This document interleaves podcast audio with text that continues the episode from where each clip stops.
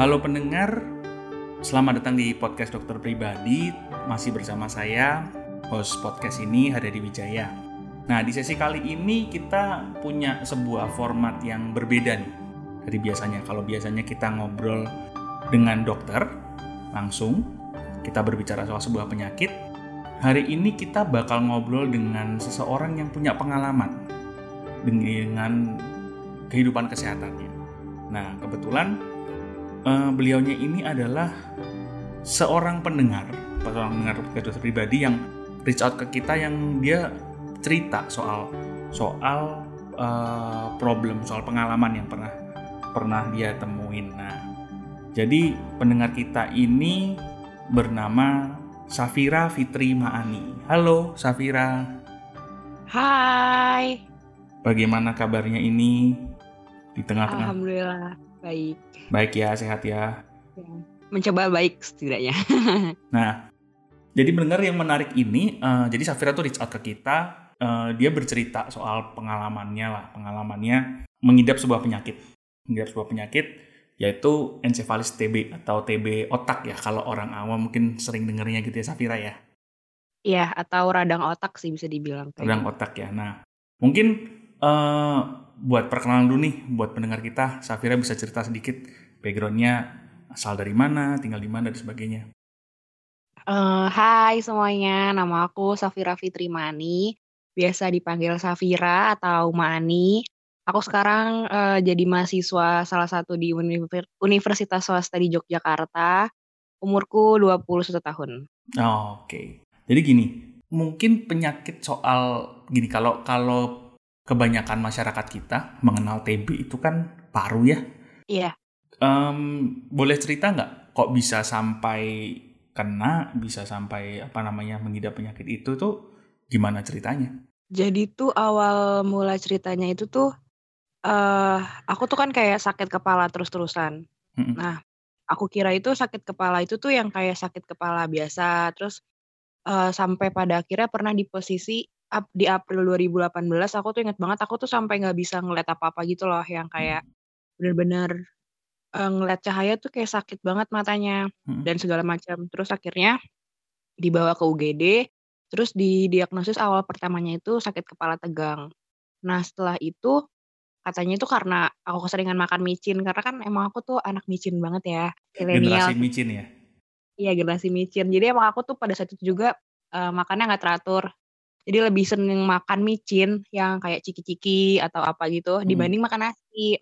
Nah, mungkin aku ber masih berpikir, oh kayak gitu, mungkin karena itu kesalahan pure di aku kali. Hmm. Nah, seiring berjalannya waktu, bulan, uh, aku udah ngurangin uh, pantangan-pantangan, tapi kok masih sakit kepala sampai uh, kaku, terus sering pingsan di kampus dan segala macamnya. Hmm. Uh, aku masuk sering masuk rumah sakit, aku bisa sebulan itu dua kali masuk rumah sakit, uh, terus, uh, didiagnosis lagi naik jadi sakit kepala apa gitu, aku lupa yang kedua ini apa.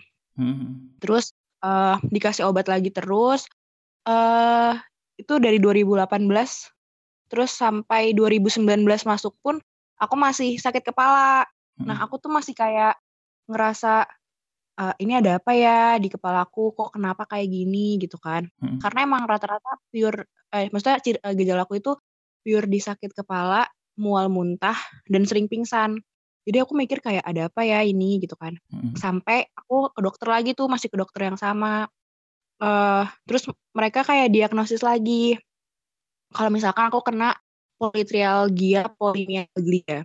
Nah, saat itu kan kayak uh, politrialgia epolimialgia. Oke. Okay.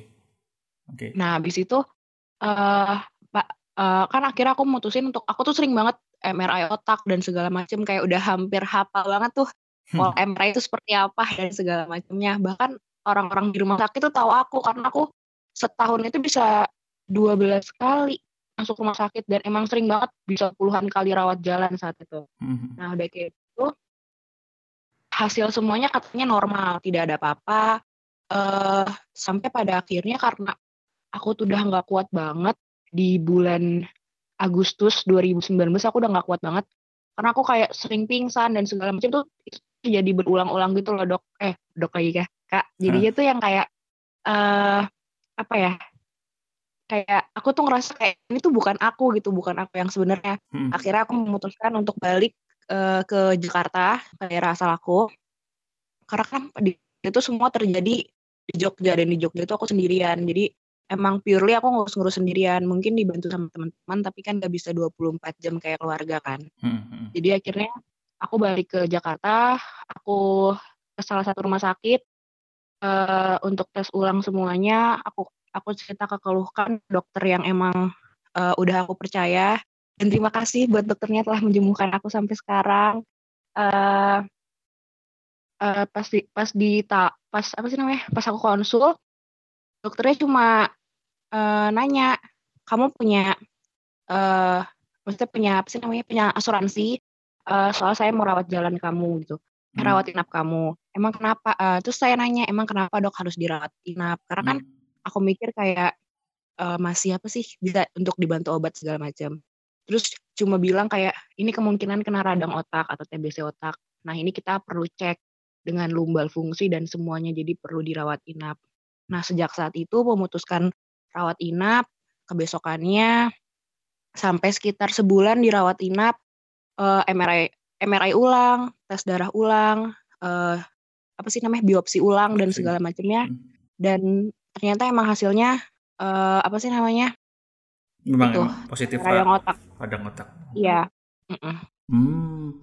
Berarti ketahuan akhirnya bahwa itu adalah penyebabnya radang. Jadi kayak simptom-simptom pusing, pingsan dan sebagainya itu radang otak baru setelah kembali ke Jakarta dong. Iya, baru setelah kembali ke Jakarta baru ketahuan. Tapi kalau dilihat dari hasil rekam medisnya di rumah sakit di Jakarta, hmm. uh, sebenarnya tuh udah kelihatan dari 2016 yang di mana aku pingsan he apa pingsan hebat uh, pusing hebat terus sering mual sering muntah itu tuh udah kelihatan dari 2016 tapi saat itu 2016 tuh aku ke rumah sakit dirawat nyampe dua minggu itu karena ISK jadi tuh kayak aku hmm. masih kita tuh 2016 aku tuh masih umurnya 17 tahunan hmm. jadi kayak mikir oh ini mungkin kayak sakit ISK biasa aja atau hmm. mungkin karena kecapean karena kan dulu aku emang padat aktivitasnya di SMA habis itu kita nggak uh, kita pun dan dokter anak pun saat itu nggak mikir ke sana tapi ketika di umur 20 tahun ini aku konsul ke dokter saraf dilihat rekam medisnya ternyata udah ada mm-hmm. dari uh, monositnya udah kelihatan karena monositnya cukup tinggi dan segala macamnya eh baru kelihatan terus kenapa nggak dari lama uh, kenapa nggak dari dulu karena ini ternyata selama ini ya kurang lebih 3 sampai empat tahun ternyata aku ada radang otak di dalam di dalam otak aku tuh sakit gitu tapi aku nggak nyadar atau mungkin aku mendinai itu gitu. Oh berarti sejak 2016 itu sudah pernah kayak uh, sering mual muntah pusing gitu udah sudah sejak 2016 berarti? Iya iya karena emang dulu SMA tuh aku juga sering pingsan tapi itu aku mikir yang kayak ah mungkin karena uh, apa sih nggak pernah sarapan pagi gitu kan. Karena -hmm. kan aku bukan tipikal anak yang sarapan pagi. -hmm. ya biasalah orang awam kan paling kayak gitu-gitu aja kan. Ah paling masuk angin paling kecapean gitu kan. jadi tidak tidak ke arah sana gitu. Ketika umur pas umur 20 tahun ketahuan semuanya kayak oh ternyata emang udah ketahuan dari SMA gitu. Tapi kita semua nggak sadar gitu hmm, dan memang akhirnya peradangan itu uh, memang penyebabnya sudah di di itu ya ditemukan dari dari TB berarti ya dari dari bakteri kan itu eh ya TB itu bakteri kalau Iya dari bakteri. Iya. Oh, nah yang jadi menarik gini kalau kalau dari itu dari mulai periksa di Jogja 2018, kemudian ketahuan 2019, padahal gejala udah 2016. Nah, um, sebenarnya kemarin ketika ketika Safira reach out kita, saya langsung ngobrol tuh sama dokter Hari. Saya jadi hmm. sebelumnya saya juga awam kan, saya juga awam. Saya pernah denger sih, maksudnya TB itu bisa sampai ke mana-mana gitu kan kalau dibiarkan. Ini kok bisa sampai ke otak. Nah, yang hmm. jadi pertanyaan itu gini, uh, orang terpapar TB itu kan karena biasanya faktor lingkungan ya karena memang yeah. di lingkungannya ada yang uh, eh, TB atau mungkin pernah ke satu daerah yang memang rawan dan sebagainya apalagi kayak di Indonesia tuh kan sebenarnya lumayan rawan nah, sebenarnya kemarin waktu uh, kita ngobrol kan kita uh, Safira sempat cerita ya bahwa dulu Safira tuh ikut ekstra apa atau punya punya kebiasaan apa dulu yeah. yang bikin bikin jadi mungkin jadi masalah ke arah situ Iya, jadi itu dulu dari aku SMP kan, aku ikut salah satu ekstrakurikuler, hmm. uh, eskul pramuka di uh, SMP aku. Nah, hmm. di situ tuh dulu zaman SMP itu untuk uh, apa ya solidaritas hmm. kita tuh makan kayak satu botol minum tuh bareng-bareng jadi kayak satu liter tuh botol satu liter hmm. aqua kita minum berdua belas bertiga belas untuk hmm. menunjukkan solidaritas hmm. begitupun uh, makanannya hmm. kita makan tuh dari satu piring bareng-bareng sendoknya memang pribadi hmm. tapi ada beberapa kali memang sendoknya bareng-bareng jadi satu sendok nih bareng-bareng untuk menunjukkan solidaritas Begitupun pernah sampai di posisi makan permen. Satu permen tuh diemut bareng-bareng. Oke. Okay. Diemut lagi. Itu aku aku dulu masih SMP masih polos banget. Aku tahu itu uh, sangat amat menjijikan bisa dibilang. Tapi aku nggak tahu kenapa aku mengikuti itu. Nah kan sampai pada SMA di SMA pun aku mengulang kesalahan yang sama. Jadi aku di SMA itu ikut salah satu organisasi di sekolah hmm. uh, sebagai pengurus sekolah gitu hmm. uh, kayak kaki tangan eh tangan kanan dari sekolah hmm. terus uh, mungkin di situ partisipannya lebih banyak karena kan sekitar 80 sampai 100 orang saat itu mungkin salah satu teman aku ini dia juga nggak tahu kalau dia TB dan mungkin saat itu juga aku juga nggak tahu juga kan kalau dia TB hmm. jadi uh, ya ya itu kejadian lagi berulang kayak uh, makannya bareng-bareng satu piring makan hmm. sop bareng-bareng yang kayak begitu-begitu.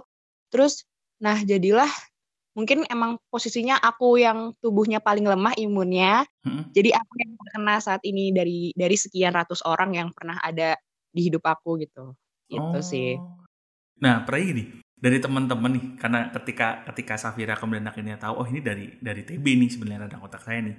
Um, pernah sempet nggak kontak-kontak teman-teman zaman SMP atau SMA yang mungkin tanya aja sih di antara mereka ada nggak yang mungkin ketahuan duluan TB-nya masih di paru atau atau gejalanya belum sampai separah Safira ada nggak yang mereka juga kena? Uh, kan aku masih juga apa sih masih temenan juga kan sama mereka hmm. SMP SMA kan masih sering ngobrol juga sering hmm. zoom dan segala macam. Uh, sejauh ini mereka nggak pernah cerita dan aku juga nggak mau ngorek terlalu hmm. jauh. Karena takutnya nanti aku ada rasa sebel rasa sakit hati jadi nggak mau main atau gimana. Jadi aku uh. mikir kayak ya udahlah ya jalanin aja. Emang mungkin emang harusnya gitu. Karena aku tipikal anak yang nggak mau dibawa ribet karena aku udah ribet sendiri gitu. Iya iya iya. Tapi ya memang ya memang mungkin bener sih kayak apalagi kegiatan kayak pramuka gitu kan kita sering kayak ada camping pergi ke alam yeah. gitu kita bareng-bareng. Ya memang emang itu wujud kadang bukan cuma solidaritas, solidaritas sih, memang keterbatasan peralatan juga biasanya ya. Iya. Memang problem sih itu. Itu kebiasaan masyarakat kita nggak sih? Maksudnya kalau saya ngelihat juga kayak masyarakat kita ini kan cenderung kayak kita makan keluar di keluarga gitu kayak makan kan biasa aja cicip-cicip mungkin cicip punyanya mama, cicip punyanya papa, cicip punyanya saudara dengan sendok yang sama istilah kayak gitu kan biasa banget kan sebenarnya.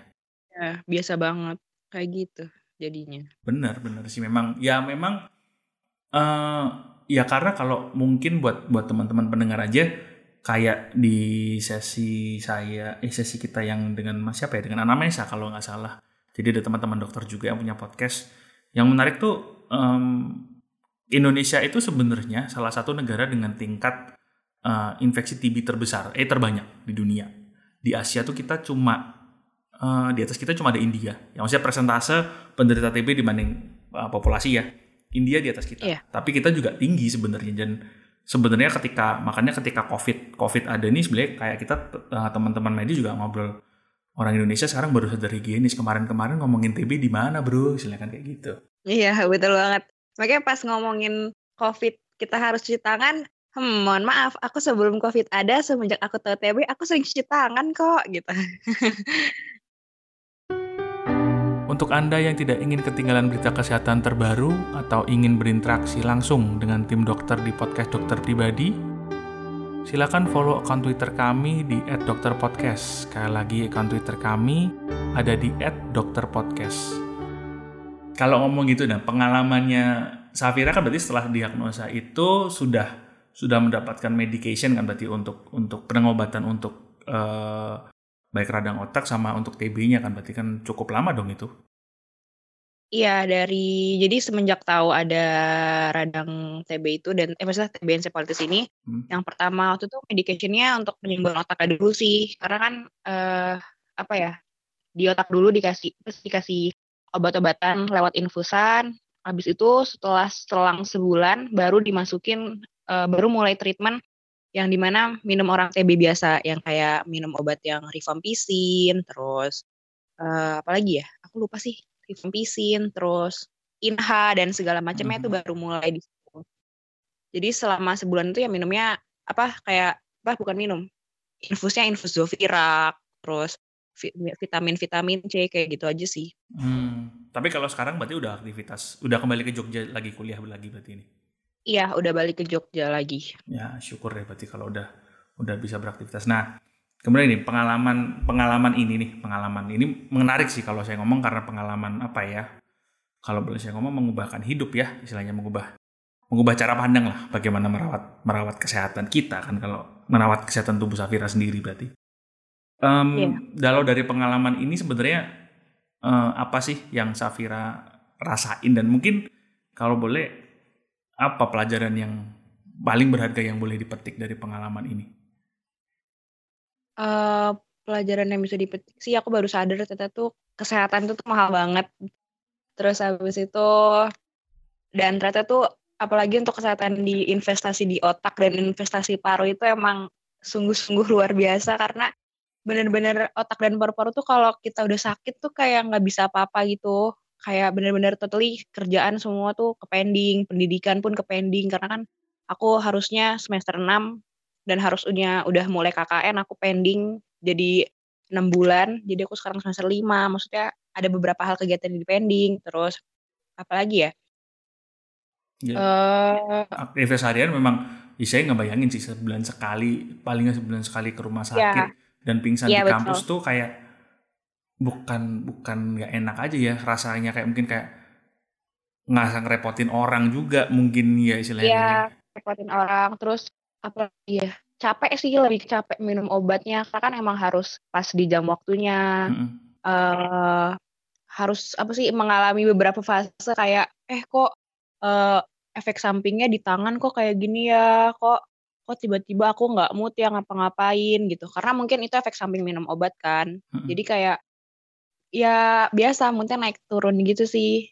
Hmm. Jadi kayak nggak enak aja. Jadi emang uh, apa ya? Kalau bisa sih jangan pernah sakit kayak gini dan jangan pernah membayangkan rasa sakitnya seperti apa karena emang sesakit itu rasa sakitnya. Gitu sih. Ya. Karena ya. berawal dari hal yang kecil jadi lama-lama besar gitu. Ya. Gitu ya. sih. Bener sih karena memang TB juga nggak kelihatan ya sama kayak COVID sekarang lah TB itu sebenarnya juga nggak kelihatan juga kan misalnya kita kadang orang Indonesia kan biasa ngeliat orang batuk-batuk tuh kayaknya biasa aja uh, uh gitu sebelah kan biasa. Padahal kita nggak tahu loh ini orang batuknya kenapa kan istilahnya kayak gitu. Bener sih. Iya betul. Ya, jadi ya. kayak lebih aware gitu sekarang sama orang-orang yang kayak ngerasa eh uh, ini dia udah mulai batuk. Ya emang itu nggak boleh sih kita nggak boleh parnoan dan segala macem. Tapi kita tuh juga takut gitu. Jadi kayak aku lebih mengawarekan diri aja sih kalau di publik tuh ngelihat orang-orang yang batuk tuh oh iya jadi aku nggak boleh deket-deket sama dia. Kalau dulu kan ayolah ah, batuk doang paling masuk hmm. angin gitu kan. Jadi hmm. sekarang nggak kayak gitu. Iya iya betul betul. Masuk juga, masuk angin itu adalah kambing hitam semua sakitnya orang Indonesia kayaknya. Betul banget. Sama juga ini sih kan ini aku mau tambahan juga sama aku jadi nggak berani sharing untuk alat makeup sama teman-teman aku terutama dari area bibir ya kayak misalkan lipstick, hmm. lip balm, hmm. lip pen dan segala macam aku udah nggak berani karena emang kata dokter aku uh, uh, selain sharing utensils atau kayak sedotan terus sendok dan piring dan gelas pun segala macam ternyata tuh sharing dari alat makeup pun juga bisa ternyata hmm. Hmm. katanya betul, mungkin betul. ini bisa ditanya dokternya nanti gimana validnya. Betul. Kalau dari dokter kayak gitu. Jadi aku juga udah nggak berani lagi sharing alat makeup. Jadi kalau teman aku minta uh, bawa lipstick nggak uh, warnanya kayak gimana terus kayak aku minta dong kayak aduh maaf banget nih nggak bisa kalau yang kayak gini saat ini lagi aku udah nggak berani gitu jadi aku sekarang kalau ada apa-apa berani speak up karena aku udah udah ngerasa gue harus memproteksi diri gue biar gue nggak sakit lagi gitu sih Oh, terus kalau gitu tanggapan teman-teman gimana? Karena karena jujur itu kan nggak orang Indonesia ini kan positifnya kan suka sharing ya sebenarnya ya. Tapi yeah. nah, kalau ta terus tanggapannya teman-teman kayak mungkin kan teman-teman dulu ngerti ya Safira biasa aja, tapi setelah tahu ini nah. Safira lebih lebih menjaga, kemudian lebih berani speak up. Teman-teman tanggapannya gimana? Teman-teman tanggapannya kayak Oh oh ya udah deh nggak oh ya udah deh nggak usah nggak apa-apa. Mereka karena mereka tahu aku tuh sakit apa Mhm dan mhm. aku juga sering meng apa ya, sering ngasih tahu gitu ke mereka kayak aku ngeliat lewat cerita-cerita di, eee, story kalau misalkan aku tuh dulu kayak gini progresnya segala macam dan mereka paham. Jadi ketika aku ngasih tahu kalau misalkan aku nggak sekarang udah nggak bisa berbagi sama mereka dan segala macam, mereka paham dan mereka mengerti. Walaupun mereka masih suka bandel sih kayak mungkin mereka nggak mau berbagi sharing sama aku, tapi mereka ba berbagi sharing sama teman aku yang lain. Nah, Nah, ya ya itu ya. ya, Ya itu ya. tuh kayak, ya udah nggak apa-apa, yang penting aku udah aku udah sharing, kalau nanti kamu ngerasain kenapa-napa, ya itu urusan kamu, yang penting aku udah ngasih tahu, gitu aja sih intinya. Oke. Nah mungkin, eee, terakhir nih, mungkin kira-kira Safira ada nggak pertanyaan yang karena kan, eee, sampai hari ini masih dalam proses pengobatan ya, untuk Iya. untuk encephalitis TB-nya. Ada pertanyaan nggak buat nanti beliaunya, eee, si dokter ini kira-kira apa nih yang Safira mungkin pengen tanyain, mungkin ada titipan pertanyaan mungkin? Eee, aku ada titipan sih. Mhm. Kemarin tuh aku aku tuh anaknya sering banget baca jurnal kesehatan, padahal aku emang bukan anak kesehatan. Aku anak hukum kan, tapi aku Mhm. senang aja belajar baca-baca jurnal kesehatan. Aku pernah baca jurnal kesehatan katanya itu anti imun encephalitis itu Mhm. Eh salah, eee, HS sekarang aku kan HSV encephalitis ya, karena Mhm. kan ada ada ada si HSV-nya ini. Mhm. Katanya tuh HSV encephalitis ini bisa naik menjadi autoimun di suatu hari. Nah, itu tuh bener nggak sih? Mmm. Eee, bakal jadi autoimun? Karena kan aku juga rada rada aware gitu kan, jadi kayak, "Oh kalau jadi autoimun aku harus mempersiapkan apa nih dari sekarang?" Seperti itu. Mhm mhm mhm. Sama encephalitis itu peluang terjadinya keulang lagi tuh yang nge-trigger itu seperti apa, dan berapa persen peluangnya, gitu sih, udah itu aja. Jadi bisa dikatakan Safira ini adalah pendengar pertama kita yang, eee, berani speak up kalau saya boleh ngomong. Yang sebenarnya memang ini, eee, kita dari tim pod podcast dokter pribadi mengharapkan buat teman-teman karena gini, ketika seseorang menariknya gini buat ya sharing sedikit sharing aja sama teman-teman di pendengar. Iya, nggak apa-apa. Jadi Safira ini bener-bener ketika ngontak kita pertama kali, DM kita pertama kali di Instagram, dia sudah ngomong loh penyakitnya dia apa, penyebabnya apa, singkat sebenarnya. Tapi dia udah cerita soal detail yang buat kita tuh kayak eh satu kita juga kaget pasti, kaget.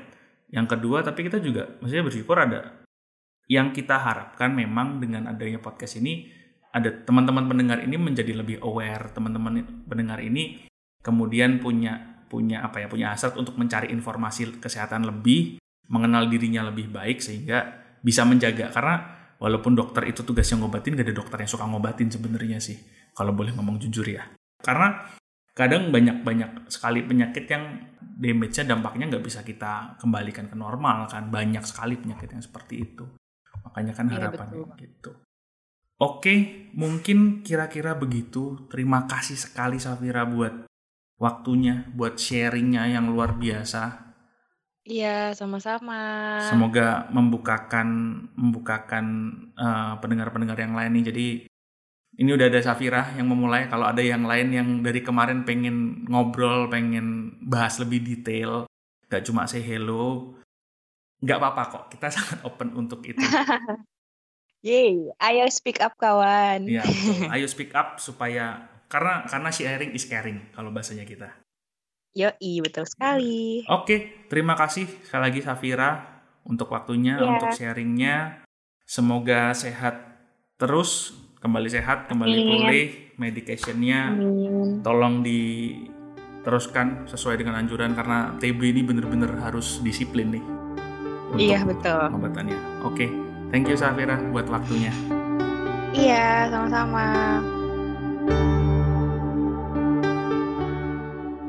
Ingin bertanya lebih lanjut mengenai topik sesi ini, atau ingin mengusulkan topik-topik kesehatan untuk kami bahas dengan ahlinya? Jangan lupa follow dan DM melalui akun Instagram kami di @dokter.pribadi.official. Sekali lagi, akun Instagram kami ada di @dokterpribadi.official.